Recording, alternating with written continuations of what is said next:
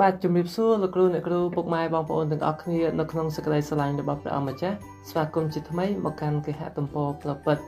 នៅក្នុងថ្ងៃនេះដែរយើងនឹងមានមេរៀននៅក្នុងជំពូកទី3នៃសិភៅម្ចាស់ស្នេហ៍របស់យើងដែលមេរៀននៅក្នុងជំពូកទី3នោះមានចំណងជើងថាមេរៀន9យ៉ាងពេលបែកគ្នាយើងដឹងថាពេលវេលាដ៏ពិបាកបំផុតមួយសម្រាប់មនុស្សនៅលីវគឺជាពេលវេលាដែលពួកគាត់បែកគ្នានោះឯង យើងដឹងហើយថាពួកគាត់បានចំណាយពេលវេលាយ៉ាងច្រើនជាមួយគ្នា បានចែកចាយនៅនិមិត្តដែលយើងមានជាមួយគ្នាហើយបានមានអនុស្សាវរីយ៍ជាច្រើនល្អល្អជាមួយគ្នាក៏ប៉ុន្តែពេលនេះអ្វីអ្វីដែលបានមានកាលពីមុនត្រូវបានបាត់បង់ត្រូវបានរលាយអស់ទៅហើយហើយយើងឃើញថាឥឡូវនេះពួកគាត់ស្ថិតនៅក្នុងស្ថានភាពមួយនៃការចាប់ផ្ដើមស្វែងរកដៃគូឡើងវិញយើងឃើញថា វាគឺពិតជាពិបាកខ្លាំងមែនតើយើងដឹងហើយថានៅពេលដែលយើងចាប់ផ្ដើមមានទំនាក់ទំនងជាមួយគ្នាគ្មានអ្នកណាម្នាក់រំពឹងគិតអំពីពេលវេលានៃការបែកគ្នានោះទេព្រះជាម្ចាស់បានបង្កើតយើងមកដោយចង់ឃើញថ្ងៃនៃការរៀបអាពាហ៍ពិពាហ៍របស់យើង ហើយពេលខ្លះយើងស្វែងរកភាពផ្អែមល្ហែមភាពស្និទ្ធស្នាលសន្តិភាពការបដិញ្ញាចិត្តក៏ដូចជាជំនួយពីអ្នកដទៃយ៉ាងអន្ទះអន្តែងក៏ប៉ុន្តែយើងឃើញថាទោះបីជាយើងខំធ្វើបែបនោះក៏ដោយ ក៏យើងមានអារម្មណ៍ថាការរៀបការនឹងមិនងាយកើតឡើងបាននោះទេរឿងដែលអាចកើតឡើងដដែលដដែលនោះគឺថាពេលខ្លះទំនាក់ទំនងដែលអាចថ្វាយស្រីល្អទៅដល់ព្រះជាម្ចាស់បានគឺថាពួកគាត់មានទំនាក់ទំនងនោះហើយបានបែកគ្នាមុនពេលដែលពួកគាត់រៀបការហើយយើងឃើញថាការបែកបាក់បែបនេះគឺធ្វើឲ្យមានការឈឺចាប់ជ្រៀតចូលនៅក្នុងបេះដូងយ៉ាងខ្លាំងនិយាយឲ្យចំទៅវាពិតជាឈឺចាប់ខ្លាំងមែនតើយើងឃើញថាស្នេហាបែកបាក់នៅក្នុងក្រុមជំនុំគឺជារឿងមួយដ៏ឈឺចាប់ខ្លាំង ហើយយើងឃើញថាយើងទាំងអស់គ្នាភាគច្រើនគឺឆ្លងកាត់ភាពឈឺចាប់បែបនោះហើយនឹងឆ្លងកាត់នៅអារម្មណ៍ឯកាបែបនោះហើយនេះគឺជាចំណុច9យ៉ាងសម្រាប់លោកអ្នកបងប្អូនទាំងអស់គ្នាក្នុងការអនុវត្តអំពីសេចក្តីស្រឡាញ់និងសេចក្តីសង្ឃឹមចំពោះអស់អ្នកដែលពួកគាត់បានបែកបាក់ស្នេហាមុនពេលរៀបការទី1ចូលយំចោះព្រោះវាជារឿងធម្មតានោះទេ ការបែកបាក់ស្នេហានាំឲ្យមាននៅការឈឺចាប់យ៉ាងខ្លាំងហើយលោកអ្នកប្រហែលជាមិននឹកស្មានថានៅសុកសុកដៃគូរបស់យើងសុំយើងបែកគ្នានោះទេលោកអ្នកប្រហែលជាស្រឡាញ់គ្នាយ៉ាងយូរហើយលោកអ្នកក៏ពេញចិត្តដល់ក្រុមគ្រួសារក៏ដូចជាមិត្តភ័ក្តិដៃគូរបស់យើងផងដែរហើយដោយសារលោកអ្នកមិនទាន់បានរៀបការក៏ដូចជាលោកអ្នកមិនទាន់បានចងស្ពានមេត្រីជាមួយនឹងគ្នា ដូច្នេះការបែកបាក់គ្នាវាមិនមែនជាការលែងលះគ្នានោះទេទោះបីជាពេលខ្លះយើងមានអារម្មណ៍ថាវាឈឺចាប់ដូចជាការលែងលះគ្នាក៏ដោយប្រហែលជាលោកអ្នកបងប្អូនទាំងអស់គ្នាមានអារម្មណ៍ថាវាឈឺចាប់ដូចជាការលែងលះគ្នាពីព្រោះព្រះជាម្ចាស់បានបង្កើតលោកអ្នកមកដើម្បីឲ្យលោកអ្នកមានអារម្មណ៍ឈឺចាប់បែបនេះដែរ ព្រះជាម្ចាស់បានបង្កើតស្នេហាក៏ដូចជាបង្កើតទំនាក់ទំនងដើម្បីបង្ហាញអំពីភក្ដីភាព និងភាពស្មោះត្រង់រវាងប្តីនិងប្រពន្ធក្នុងសាច់ឈាមតែមួយនេះមិនមែនមានន័យថារាល់ទំនាក់ទំនងស្នេហានឹងធ្វើឲ្យលោកអ្នកឈានដល់ជីវិតអាពាហ៍ពិពាហ៍នោះទេក៏ប៉ុន្តែនេះមានន័យថារាល់ការបែកបាក់ស្នេហានឹងធ្វើឲ្យលោកអ្នកបងប្អូនទាំងអស់គ្នាឈឺចាប់យ៉ាងខ្លាំង នៅពេលដែលយើងបែកបាក់ស្នេហានោះយើងមានការឈឺចាប់យ៉ាងខ្លាំងនោះគឺជារឿងត្រឹមត្រូវមួយលោកអ្នកមិនគួរហាមខ្លួនឯងឲ្យលាក់អារម្មណ៍របស់ខ្លួនឬក៏ហាមខ្លួនឯងមិនឲ្យយំបាននោះទេព្រះជាម្ចាស់បានបង្កើតលោកអ្នកមកដើម្បីឲ្យលោកអ្នកមានអំណរហើយមានការរីកលូតលាស់គង់វង្សមួយនៅក្នុងសេចក្តីស្រឡាញ់នោះប្រៀបដូចជាសេចក្តីស្រឡាញ់របស់ព្រះគ្រីស្ទដែលទ្រង់បានមានសម្រាប់កូនក្រមុំរបស់ទ្រង់ដែរដូច្នេះចូលកុំខាត់អារម្មណ៍របស់ខ្លួនឯងឡើយ ចូលដឹងថាការជឿចាប់របស់លោកអ្នកបង្ហាញអំពីភាពស្រស់ស្អាតរបស់ព្រះជាម្ចាស់ក៏ដូចជាបង្ហាញអំពីសេចក្តីស្រឡាញ់ដ៏មិនចេះព្រួលប្រែរបស់ទ្រង់ឡើយជាធម្មតាការបែកបាក់គ្នាតែងតែធ្វើឲ្យលោកអ្នកខូចចិត្តប្រសិនបើលោកអ្នកបែកបាក់គ្នាដោយមិនមានការជឿចាប់នោះមានន័យថានៅក្នុងជីវិតទំនាក់ទំនងរបស់លោកអ្នកបងប្អូនទាំងអស់គ្នាមានអ្វីដែលមិនត្រឹមត្រូវហើយប៉ុន្តែនេះមិនមែនមានន័យថាលោកអ្នកត្រូវតែឈឺចាប់រហូតដល់ស្លាប់នោះទេ នេះមានន័យថាលោកអ្នកមានអារម្មណ៍សោកស្ដាយដែលរឿងនេះមិនគួរនឹងកើតឡើងសោះព្រះជាម្ចាស់មិនបានច្នៃចិត្តរបស់យើងដើម្បីឲ្យគេខ្ចីនោះទេដូច្នេះការយំសោកនៅពេលដែលយើងបែកបាក់ស្នេហាវាគឺជារឿងធម្មតានោះទេចូលឲ្យទឹកភ្នែករបស់យើងស្រក់ឲ្យអស់ចិត្តចុះចំណុចទី2គឺថាកុំប្រញាប់ផ្ដើមស្នេហ៍ជាថ្មីម្ដងទៀតការដែលយើងប្រញាប់ទៅផ្ដើមស្នេហ៍ជាថ្មីជាមួយនឹងអ្នកផ្សេងនៅពេលដែលយើងទៅតែបែកបាក់ស្នេហាហើយនោះគឺជារឿងដ៏គ្រោះថ្នាក់មួយ ជាពិសេសនៅក្នុងយុគសម័យនៃការដែលយើងប្រើប្រាស់ប្រព័ន្ធអ៊ីនធឺណិតយ៉ាងច្រើនបែបនេះចូលកុំប្រញាប់តក់កុហលក្នុងការស្វែងរកដៃគូរបស់យើងនៅពេលដែលយើងទៅតែបែកបាក់ស្នេហាហើយថ្មីថ្មីយើងឃើញថាមនុស្សជាច្រើនញៀនក៏ដូចជាចង់ឲ្យគេថ្នាក់ថ្នមឬក៏ខ្លួនចង់ថ្នាក់ថ្នមដល់គេវិញ ប្រសិនបើលោកអ្នកធ្លាប់ដើរលេងជាមួយនឹងដៃគូរបស់យើងធ្លាប់បានកាន់ដៃធ្លាប់បាននិយាយភាសាផ្អែមល្ហែមជាមួយគ្នាធ្លាប់ឃើញស្នាមញញឹមរបស់គេធ្លាប់បានផ្ញើសារឆ្លើយឆ្លងនោះប្រកាសណាស់លោកអ្នកប្រកាសជាចង់ឲ្យអ្នកថ្មីធ្វើបែបនោះដូចជាអ្នកចាស់ដែរហើយយើងឃើញថាការទាំងអស់នោះ គឺយើងឆាប់ឲ្យអ្នកថ្មីឬក៏យើងឆាប់រកអ្នកថ្មីដើម្បីជំនួសអ្នកចាស់ហើយយើងឃើញថារឿងជាច្រើនដែលគេតែងតែធ្វើគឺគេប្រញាប់តែស្វែងរកអ្នកថ្មីនៅពេលដែលគេទើបតែបែកបាក់ស្នេហាហើយថ្មីថ្មោងការដែលយើងឆាប់ស្វែងរកដៃគូជីវិតរបស់យើងដែលมันអាចឈានដល់ជីវិតអាពាហ៍ពិពាហ៍បាន ការនោះធ្វើឲ្យអ្នកដែលតាមស្រឡាញ់យើងមានគ្រោះថ្នាក់ខ្លាំងមែនទែនចូលដកឃ្លាមួយរយៈដើម្បីឲ្យលោកអ្នកអាចមានពេលគិតសារជាថ្មី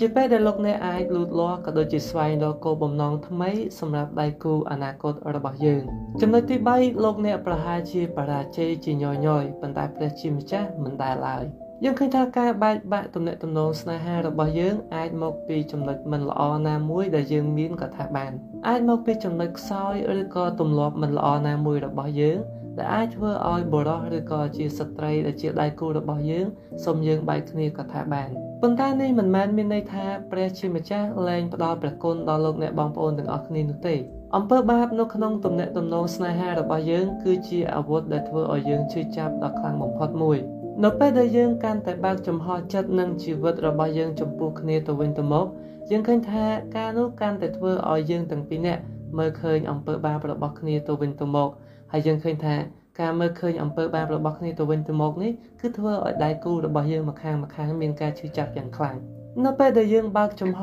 ចំពោះគ្នានោះយើងនឹងឃើញអំពើបាបរបស់គ្នាកាន់តែច្បាស់ហើយនោះគឺជារឿងដ៏គ្រោះថ្នាក់មួយក៏ប៉ុន្តែក្រីបរិស័ទគួរតែហ៊ានបើកចំហចំពោះគ្នាទៅវិញទៅមកយើងឃើញថាភាពឥតសណ្ដាប់ធ្នាប់របស់យើងអាចនឹងប៉ះពាល់ដល់ដៃគូរបស់យើង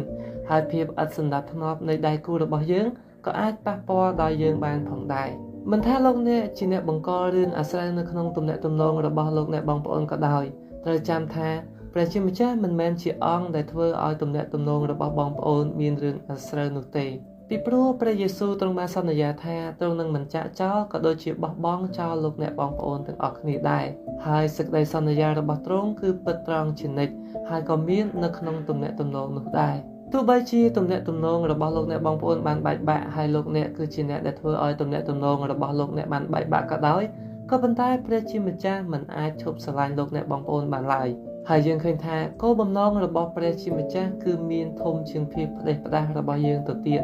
ចំណុចទី4គឺថាវាជាការដែលប្រប្រៃដែលលោកអ្នកបានស្រឡាញ់ហើយក៏បាត់បង់ស្នេហា ជាទូទៅការបែកបាក់ស្នេហាតែងតែនាំមកនូវភាពអាម៉ាស់និងការឈឺចាប់ជាខ្លាំង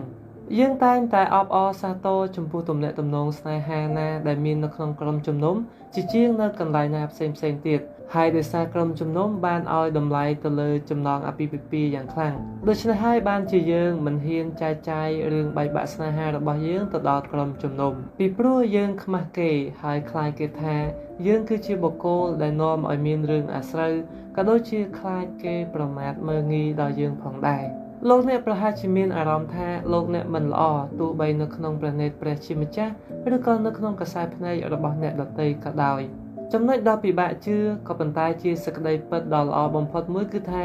លោកអ្នកនឹងល្អប្រសើរជាងមុនប្រសិនបើការបែកបាក់ទំនាក់ទំនងស្នេហារបស់លោកអ្នកបានធ្វើឲ្យលោកអ្នកកាន់តែជិតស្និទ្ធជាមួយនឹងព្រះជាម្ចាស់ធ្វើឲ្យលោកអ្នកមានការលន់ទូបាបចំពោះព្រះជាម្ចាស់លុះត្រាតែយើងបាត់បង់នៅអ្វីមួយដែលយើងឲ្យតម្លៃខ្ពស់ នោះទៅយើងទទួលបានការរំលឹកដ៏ពេញដោយព្រះគុណថាក្រៅពីព្រះគ្រីស្ទយើងគ្មានអ្វីនោះទេព្រះគ្រីស្ទទ្រង់បានក្លាយជាប្រាជ្ញាដល់យើងទាំងអស់គ្នាដែលយើងជាមនុស្សល្ងីល្ងើហើយក៏បានក្លាយជាសេចក្តីសុចរិតសម្រាប់មនុស្សមានបាប និងជាសេចក្តីបរិសុទ្ធសម្រាប់មនុស្សខូចចិត្តហើយជាសេចក្តីសង្គ្រោះសម្រាប់មនុស្សដែលបាត់បង់ហើយក៏ក្លាយជាសេចក្តីស្រឡាញ់និងជាសន្តិភាពដល់បុរសឬក៏នារីដែលទើបតែបានបញ្ចប់ស្នេហាហើយថ្មីថ្មីដែរដូច្នេះសូម្បីតែយើងទើបតែបែកបាក់ស្នេហាហើយក៏ដោយក៏យើងនៅតែអាចងើបឡើងវិញបានដែរប្រសិនបើហេតុផលរបស់យើងគឺជាអ្វីដែលព្រះគ្រីស្ទទ្រង់មានសម្រាប់យើងព្រះជាម្ចាស់តែងតែធ្វើនៅអ្វីអ្វីនៅក្នុងព្រះយេស៊ូវសម្រាប់ជាប្រយោជន៍របស់យើង។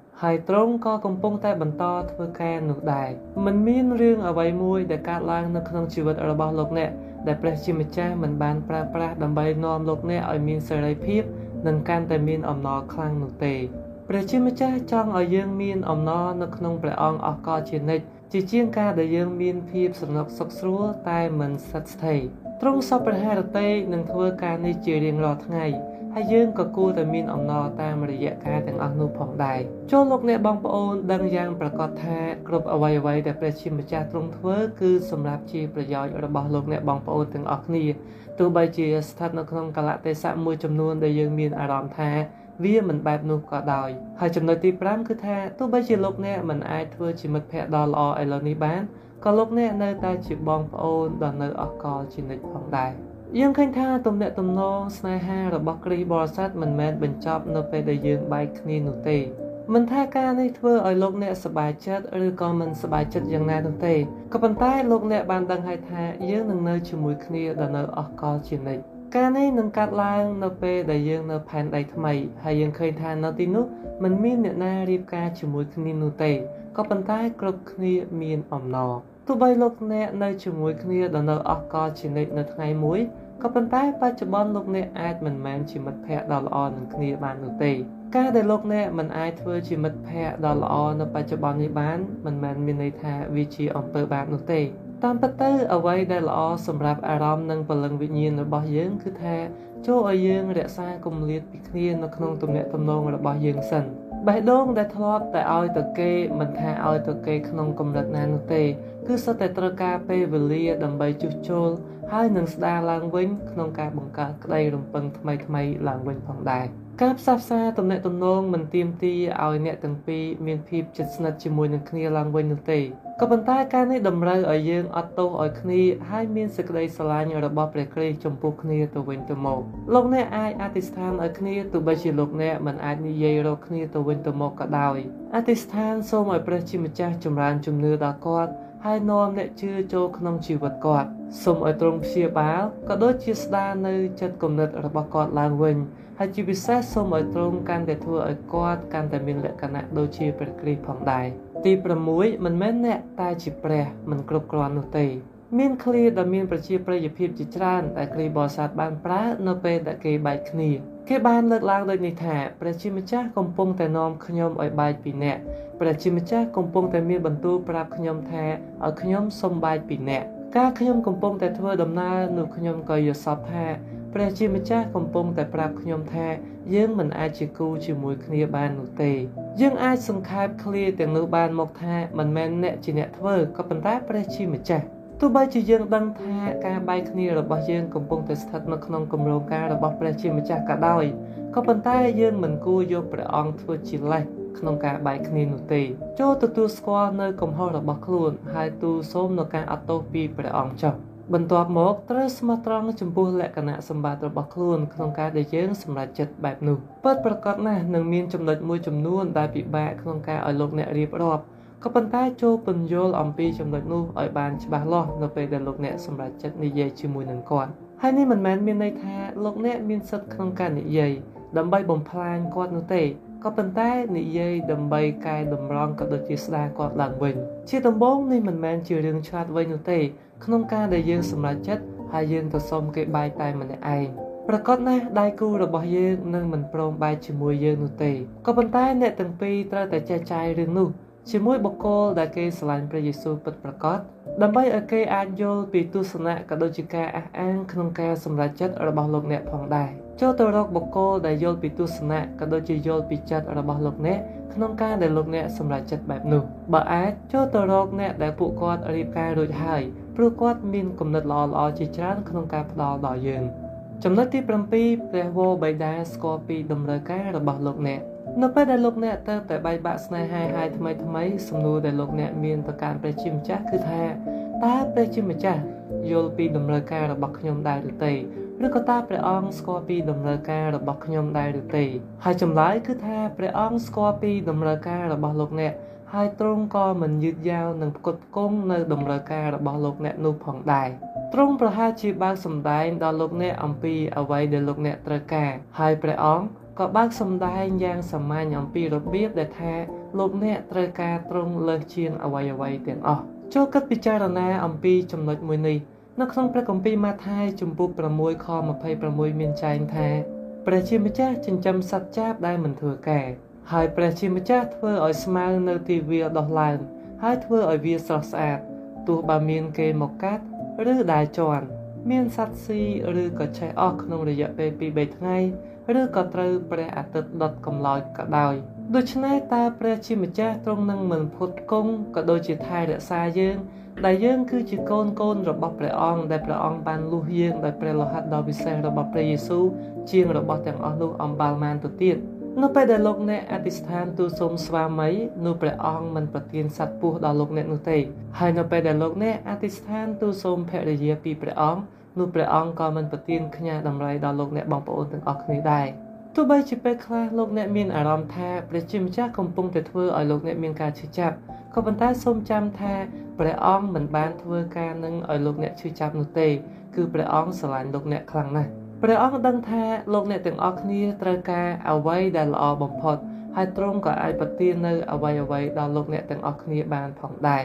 របៀបមួយដែលព្រះអង្គប៉ះពើស្នេហារបស់យើងនៅពេលដែលយើងបែកបាក់គ្នាគឺព្រះអង្គប្រទានឲ្យយើងយល់ថាទំនាក់ទំនងដែលយើងមាននោះគឺមិនមែនជាអ្វីដែលព្រះអង្គបានប្រទានដើម្បីឲ្យយើងបានរៀបការជាមួយគ្នានោះទេទោះបីជាយើងមិនយល់ហើយមិនដឹងពីមូលហេតុរបស់ព្រះអង្គក៏ដោយ រសជាតិបែបនេះមិនសូវជាផ្អែមប៉ុន្មានទេនៅពេលដែលយើងទើបតែបែកបាក់ស្នេហាហើយថ្មីថ្មីក៏ប៉ុន្តែប្រសិនបើលោកអ្នកឲ្យតម្លៃទៅលើការយល់ដឹងនោះឲ្យកាន់តែច្បាស់នោះលោកអ្នកនឹងយល់ថាការបែកបាក់ស្នេហានេះមិនមែនជារឿងអ្វីធំដុំពេកនោះទេយើងទាំងអស់គ្នាដឹងហើយថាចំណុចមួយចំនួនវាពិបាកក្នុងការទទួលយកក៏ប៉ុន្តែវាល្អសម្រាប់យើងនៅពេលក្រោយ ចូលទុកចិត្តលើការផ្គត់ផ្គង់របស់ព្រះអង្គជារៀងរាល់ថ្ងៃមិនថាលោកអ្នករៀបការហើយឬក៏មិនទាន់រៀបការនោះទេប្រសិនបើលោកអ្នកមិនទាន់រៀបការហើយចូលឲ្យបានដឹងថាព្រះជាម្ចាស់នឹងនាំប្តីឬក៏ប្រពន្ធដ៏ល្អឥតខ្ចោះដែលលោកអ្នកត្រូវការចំណុចទី8រៀនពីការបាត់បង់ស្នេហា ចំណុចមួយដែលសាតាំងបានប្រើនៅពេលដែលយើងទៅតែបែកបាក់ស្នេហាហើយថ្មីថ្មីគឺថា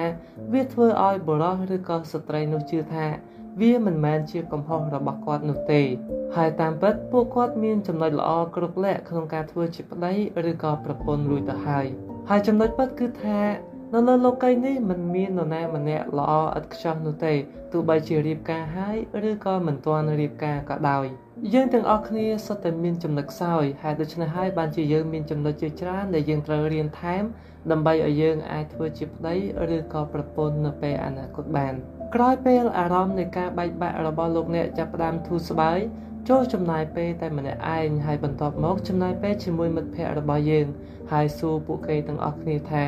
តើព្រះជាម្ចាស់បាននាំខ្ញុំដល់ណាហើយឬក៏តើព្រះអង្គបានធ្វើឲ្យខ្ញុំជាមនុស្សបែបណាបន្ទាប់ពីខ្ញុំបែកបាក់ស្នេហាហើយ ឬក៏ថាតើព្រះអង្គបានឆ្នៃខ្ញុំឲ្យធ្វើជាមនុស្សបែបណានៅពេលដែលខ្ញុំទើបតែបែកបាក់ស្នេហាហើយចូលកត់សម្គាល់អំពីចំណុចដែលលោកអ្នកចង់លូតលាស់ឧទាហរណ៍ខាងឯព្រះគុណខាងឯការគិតគូរខាងឯភាពស្មោះត្រង់និងការកាន់តែមានលក្ខណៈដូចជាព្រះគ្រីស្ទជាដើមដើម្បីឲ្យលោកអ្នកអាចបន្តដំណើរតទៅមុខទៀតបាន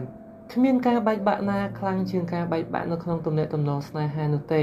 ព្រោះវាបានធ្វើឲ្យយើងប៉ះពាល់អារម្មណ៍យ៉ាងខ្លាំងហើយក៏ធ្វើឲ្យយើងឈឺចាប់ជាខ្លាំងផងដែរហើយដូច្នេះហើយបានជាពេលនោះគឺជាពេលវេលាដ៏ល្អបំផុតក្នុងការបង្កើតសេចក្តីសង្ឃឹមជាថ្មី ហើយសិញ្ចឹងគិតអំពីខ្លួនឯងក្នុងរបៀបដ៏ត្រឹមត្រូវតកតងនឹងបបផែតដែលធ្វើឲ្យយើងបែកបាក់គ្នាចូលយើងសួរនៅគំនិតទាំងអស់នោះចំពោះអ្នកជឿផ្សេងៗទៀតផងដែរចំណុចទី9ដែលជាចំណុចចុងក្រោយគឺថា ព្រះយេស៊ូវនឹងជួយឲ្យលោកអ្នករកបាននៅអំណរនៅពេលដែលលោកអ្នកកំពុងតែខូចចិត្តនៅពេលដែលយើងឯកាហើយមានអារម្មណ៍ថាគេបោះបង់ចោលនោះយើងជឿថា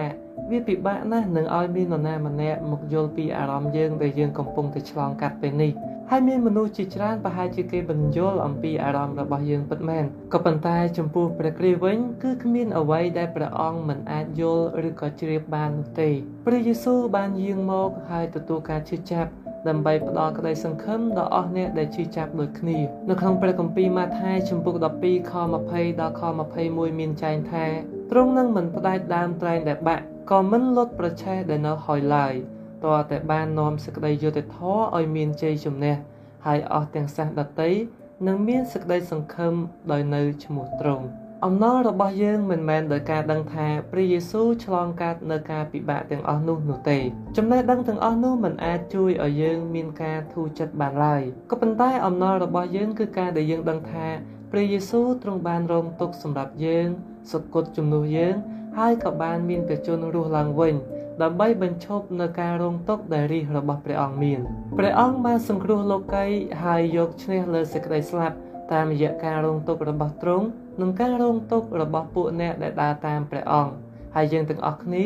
មានចំណែកនៅក្នុងជ័យជំនះដ៏ធំមួយនេះព្រះយេស៊ូវបាននាំមុខមុនសម្រាប់អស់អ្នកដែលមានការខូចចិត្តដើម្បីនឹងរៀបចំផ្លូវឲ្យមានអំណរនៅក្នុងការឈឺចាប់នោះ យើងមានជីវិតរស់នៅតស៊ូ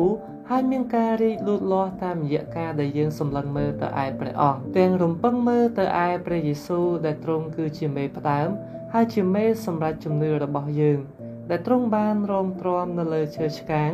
ទាំងមើងងាយចំពោះសេចក្តីអាម៉ាស់ខ្មាស់នោះឲ្យតែបានអំណរដែលនៅចំពោះទ្រង់